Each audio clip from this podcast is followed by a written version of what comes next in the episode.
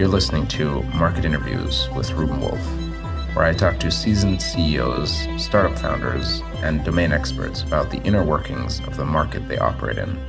The show aims to spark inspiration and seed ideas in entrepreneurs that are the ones advancing our society and keeping technology moving forward. Thank you for joining me, Saravanan. We're talking about Trust Trace today. I'm very excited to hear about the uh, technology you're building with respect to supply chain monitoring. I do believe that uh, the German government recently brought out a law that even mandates uh, this, and I'm really interested to hear your comments on this. But why don't we start off with uh, just an introduction on your side? Uh, what is Trust Trace? Sure. Thanks, Ruben. Thanks for having me on the show. So, Trust Trace is a digital platform that enables uh, fashion and food brands and retailers establish traceability in their value chains, right? And why is it? Why is traceability very important, right? We all know uh, what is happening to Earth in terms of Earth breaching, the safe operating boundaries, uh, in terms of you know various climate parameters, social parameters, etc. And for brands to produce and you know for consumers to consume sustainably, traceability is a very very important aspect and that is what trust trace enables brands and uh, retailers do that in the fashion and food industry okay so you've immediately answered uh, the my first question of who is your customer so fashion and food industry maybe like would h&m be a potential customer for you or what what kind of companies more specifically would need it so every industry, uh, so you know, brands of different sizes and maturity need this solution, right? So, for example, in our current portfolio, we work with a very very small brand that has got about uh, 50 different SKUs uh, or you know styles, as you can call it, and we work with brands that has got you know more than 100,000 plus styles, right? We also work with people who are leaders in sustainability, and we also work with people who are just starting their sustainability journey, right? So yes, H&M is a potential customer. So is every other fashion company who wants or who believes that sustainability is the way forward, right? They might not have started the journey yet, but they are still going to start the journey. They are a potential customer uh, for us. And in terms of the food side, we predominantly work with retailers. So one of the biggest customers that we work with is Co-op, uh, you know, uh, in Sweden, right? So every uh, store that you walk into uh, co-op store that you walk into Sweden has got the sustainability footprint of you know almost 15,000 products, which is being powered by uh, Trust Trace. So every consumer who buys a product uh, through the Scan and Pay app in a co-op store gets to understand what is the sustainability parameter over you know 10 different parameters like climate action, biodiversity, soil fertility, etc., etc. right?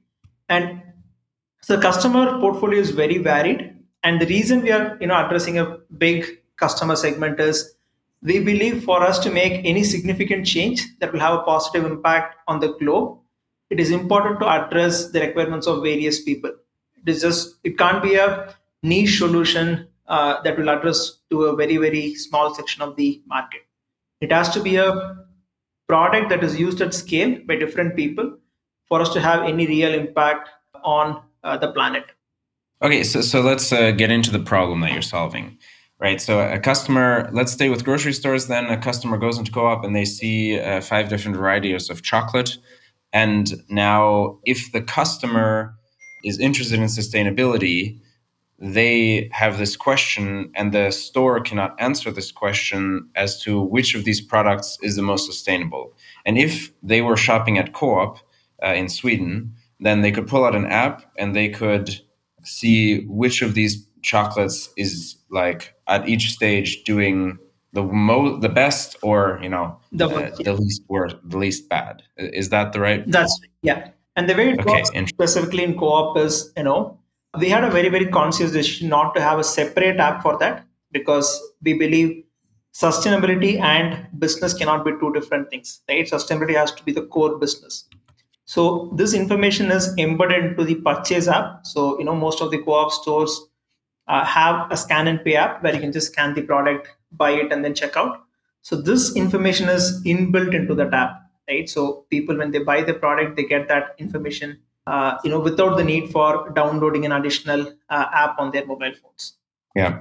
So prior to you providing this service, what were the options that Co-op had? I mean, they get an SKU, they know the name of the end supplier, but can you describe the world prior to Trust Track, uh, Trust Trace? Sorry. Yeah. So the world prior to Trust Trace, you know, probably just you know take a step back and say how this information is calculated before it is consumed, right? So what we talked about is how a user can consume this information. But for us to compute, this is the footprint of a product, right, across you know 10 different parameters. It involves a lot of data collection from the different people in the value chain, right? So where was it produced? Who produced it? Did it have any certification it was produced? Did the facility have any environmental friendly policies? Did it have any social socially favorable conditions in the factory? So there is a whole bunch of information that you have to collect, right?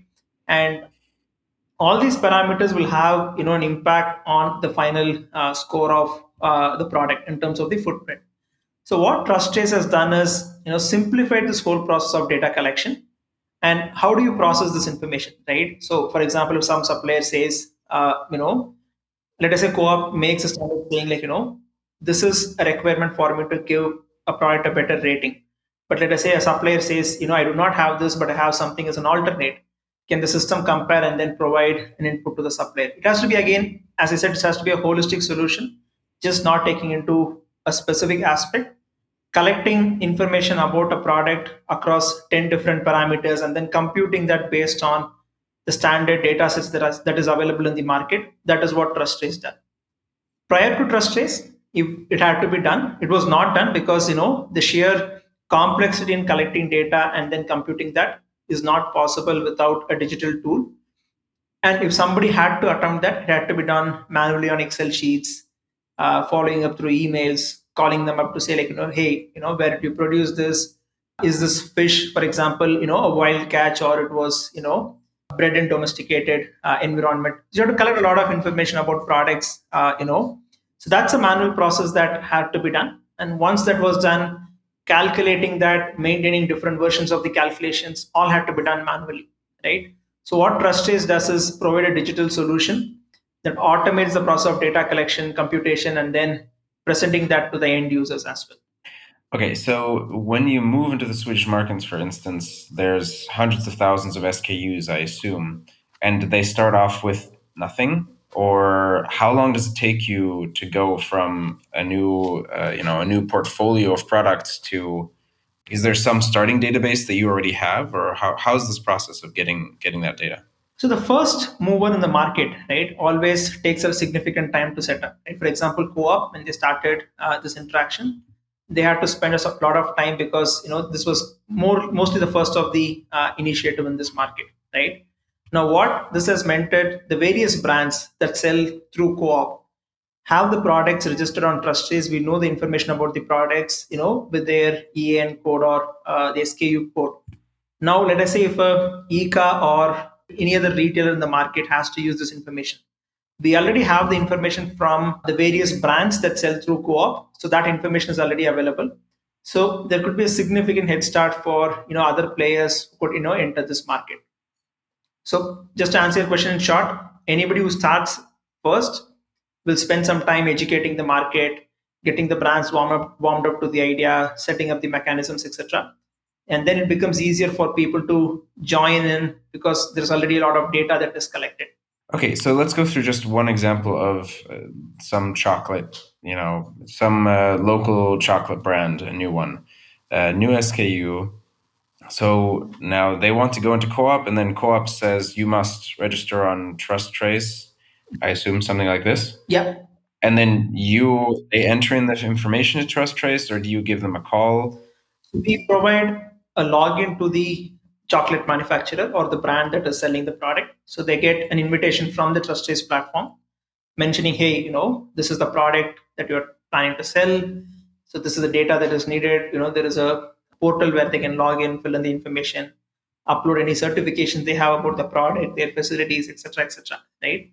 So all this is done digitally with minimal, uh, you know, human interaction. Right. Because if you want to operate at scale, uh, work with you know thousand plus brands who sell through co-op, uh, we can't have a manual intervention like you know uh, getting them onboarded, collecting the data. Right. This whole process is done automatically uh, we have integrations with the systems of you know uh, our customers be it a co-op or a decathlon or whoever it is that we work with right? Either in food or fashion we integrate with their existing it systems to understand if there is a new sku coming in if there is a change in uh, an existing sku in terms of design etc and then if there is a change the system initiates a request to the manufacturer saying like you know hey you know you are supposed to now provide uh, information about the change or about your new product so that the platform can compute and provide the information to the end customer.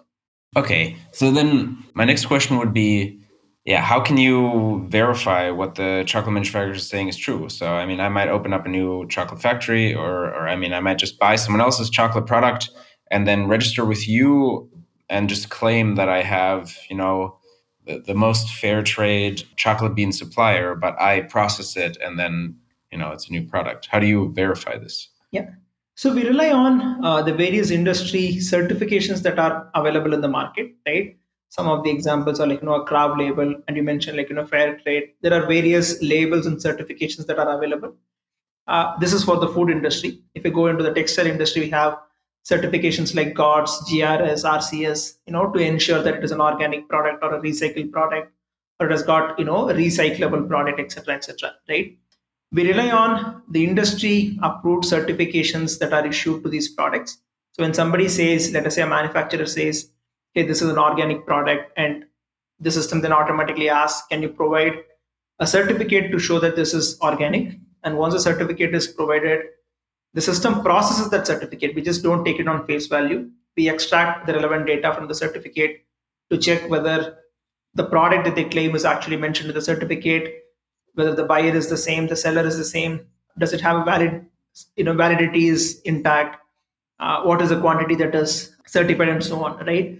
So we rely on the industry certifications, but we also ensure that the certificate uploaded is in fact reliable or you know related to this product for the you know relevant quantity and the buyer seller combinations. Okay, great. So then, all right. So your solution is all about gathering the data, organizing the data, and then displaying it to the end customer. So I, I you have the APIs that uh, integrated into there, into the scan and pay apps. Makes complete sense. I totally get it. That's a service. Not every company has to re-implement this. So it's cool that you guys are providing this. Okay, so why don't we get into the numbers? Sure. So what revenue are you uh, making this year? So we closed 2020 at about 350,000 euros in revenue. Uh, and this year we will be closing the year at about 1.5 million uh, euros. Right, that's broadly the numbers that we are looking at. Very nice, uh, excellent growth rate. When did you guys start? So the company, uh, or you know, the founders came together, or we all knew each other, you know, uh, for a very very long time. Uh, we all used to work together in a large, you know, uh, Indian tech company, and we decided to start something of our own around December 2016. to be very precise, the Boxing Day of 2016, right? That's when we decided to start something of our own. We spent a year trying to figure out, you know, what is that we want to do that would create a positive impact on the world.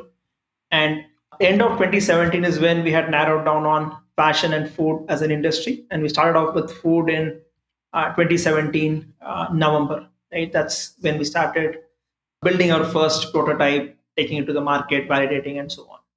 So then let me ask you about what's your uh, customer acquisition strategy? I mean, it's B2B product. So um, yeah. yeah, what's what's your sales strategy? So as you said, like, you know, we started off this industry with, you know, fashion and we started with, you know, a very, very focused set of brands that wanted to kind of change the way in which the fashion industry was working. And predominantly it has been word of mouth. So we currently work with about 40 plus brands. And most of the customers have been through word of mouth through the various accelerator programs that we've been part of.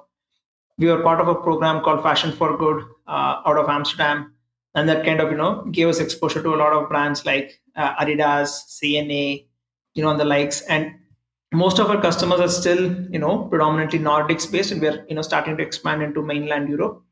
And uh, it has been predominantly word of mouth, inbound referrals, uh, inbound requests coming in from various people.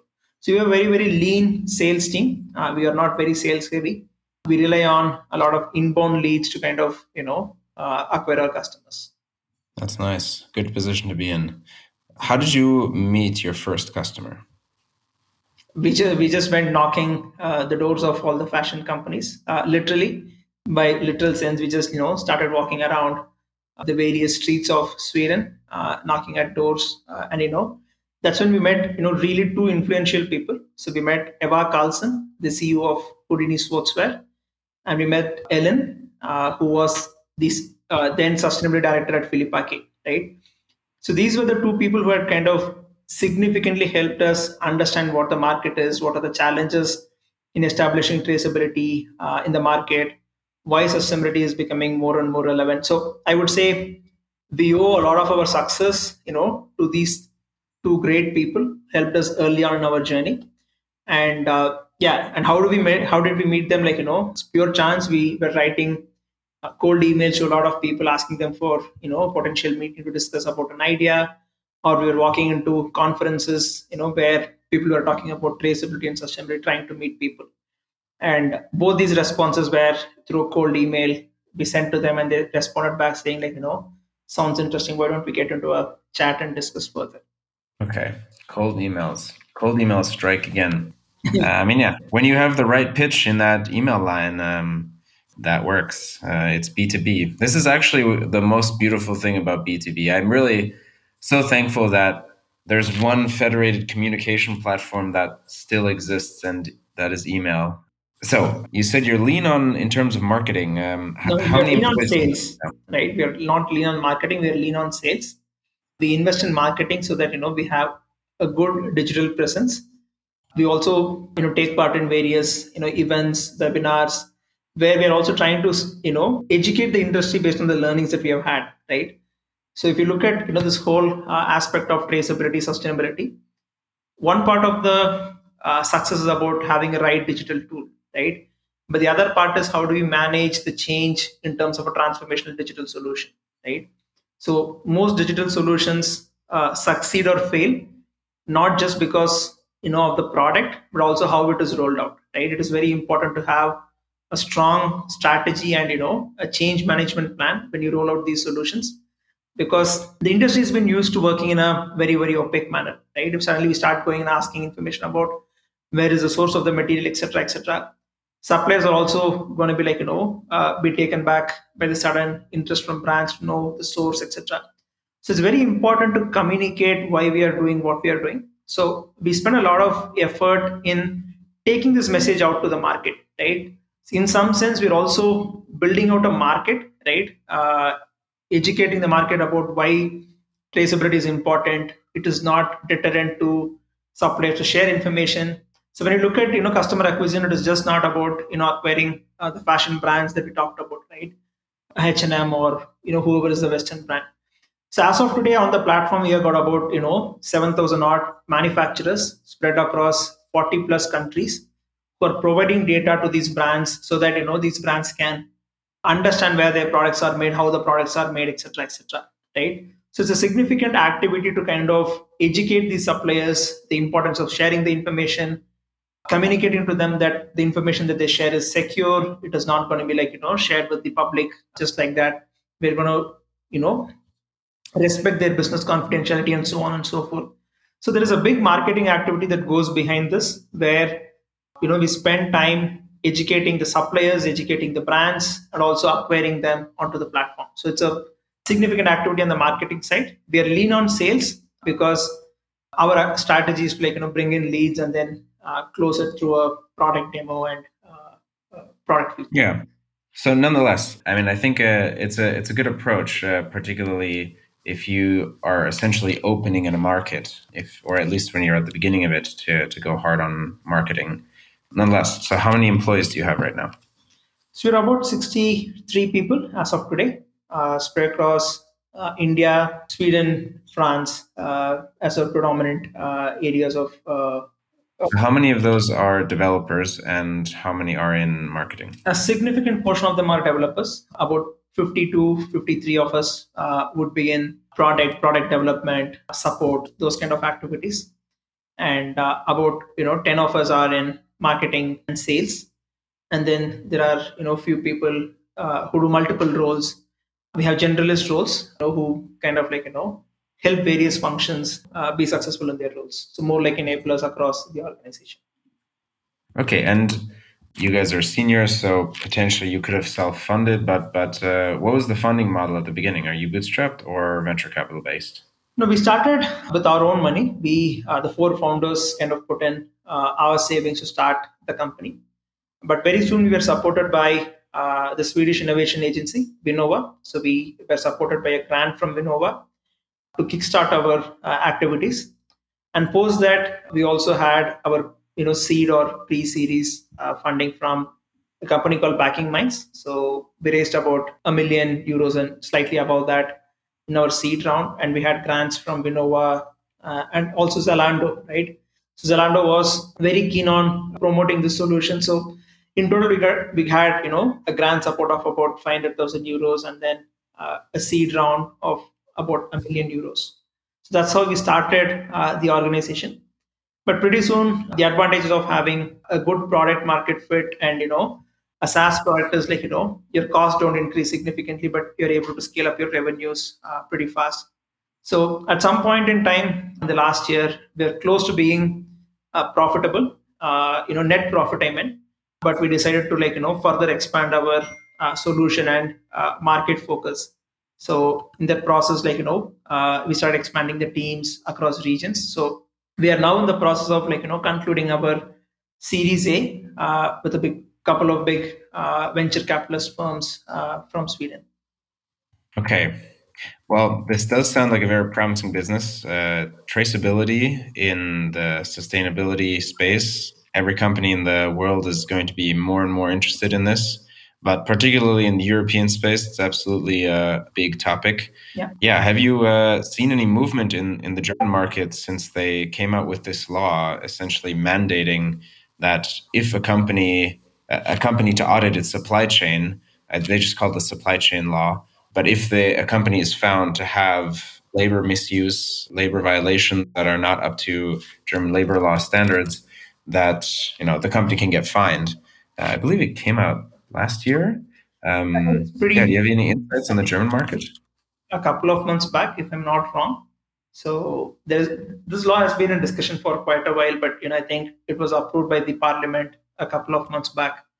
While I believe that you know the law is significantly watered down from what it was supposed to mean initially, but I think it still has provided the impetus in the market. We see like you know a lot of movement, not only in Germany it also has kind of like you know, accelerated the market across the whole of Europe because various businesses believe it is just going to be a matter of time be- before you know uh, the local countries enact such a law uh, to make uh, traceability and transparency mandatory in their supply chains, right?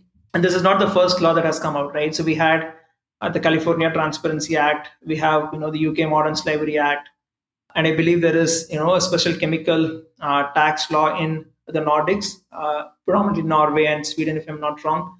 There, there is a new set of regulations coming across in different areas, which is you know pushing you know the need for having a strong traceability solution uh, within the organizations, and it is definitely helping us and also the industry to kind of like you know leap forward to having a higher uh, rate of adoption. Yeah, well, it does look like you've identified a trend there, and nonetheless, uh, even having a yeah, something that people can believe in, and it's not just something to make money, but also making a difference. So um, yeah, I greatly appreciate uh, you working on something that you know makes an impact. This is a true entrepreneurship, getting capitalism and positive change in society unified into uh, something that can that can uh, be sustainable from a business level and also on the planet. So Yes, uh, I appreciate your business and uh, I appreciate you coming on the show. Thank you so much. Thanks a lot, Ruben. Thanks for uh, having us on the show. Thank you. Cheers.